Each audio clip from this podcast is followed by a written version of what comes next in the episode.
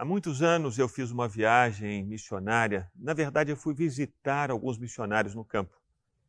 Eles estavam numas ilhas no delta do Parnaíba e eu fui de barco até lá para ver como eles estavam, conversar com eles, orar com eles, ouvi-los por causa da experiência que eles estavam vivendo, porque a região em que eles estavam era uma região totalmente inóspita não tinha praticamente energia elétrica, eles viviam em casas, no meio das ilhas, se alimentavam de peixes.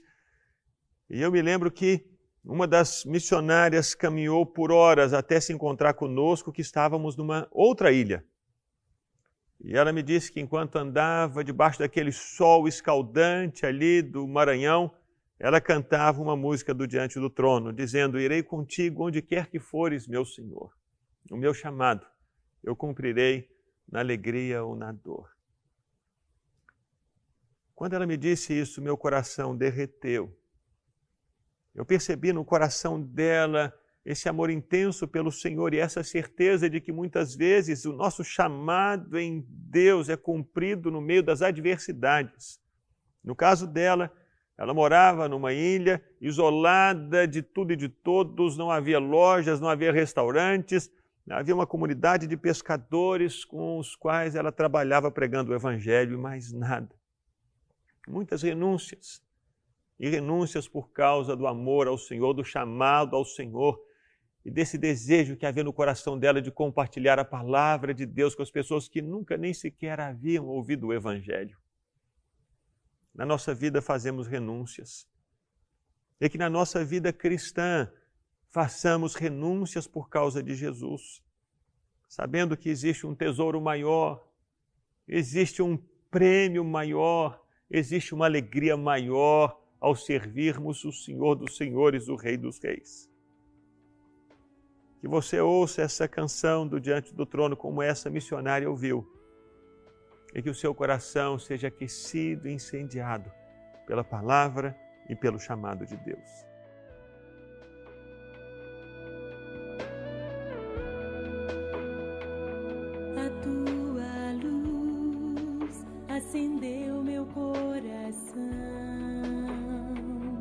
eu pude ver em meio à escuridão tua presença, tua fidelidade, graça e amor me levantaram outra vez, me deram forças e prosseguiram.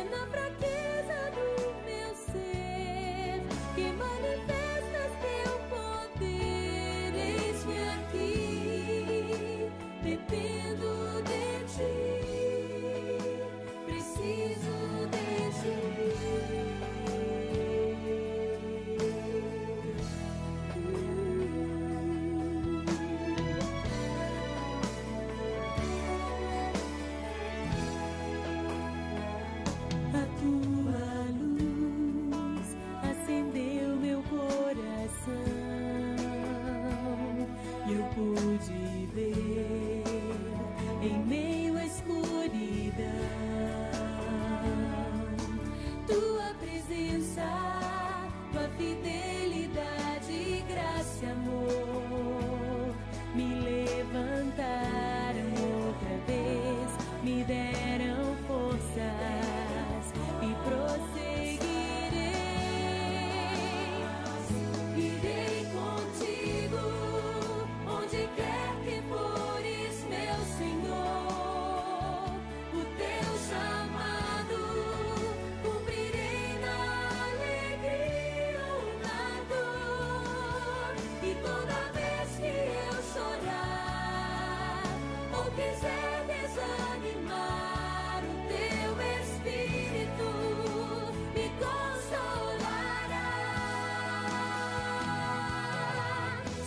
para qué.